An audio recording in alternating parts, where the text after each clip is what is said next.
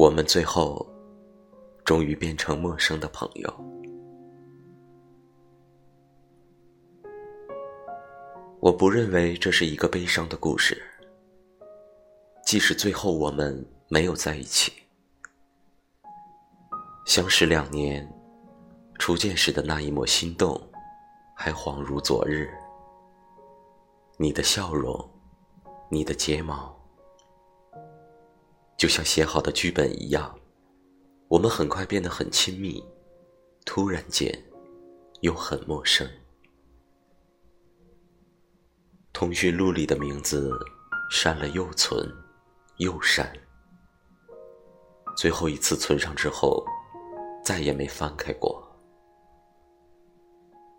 那么多个想听到你声音的夜晚，也没有勇气去拨打。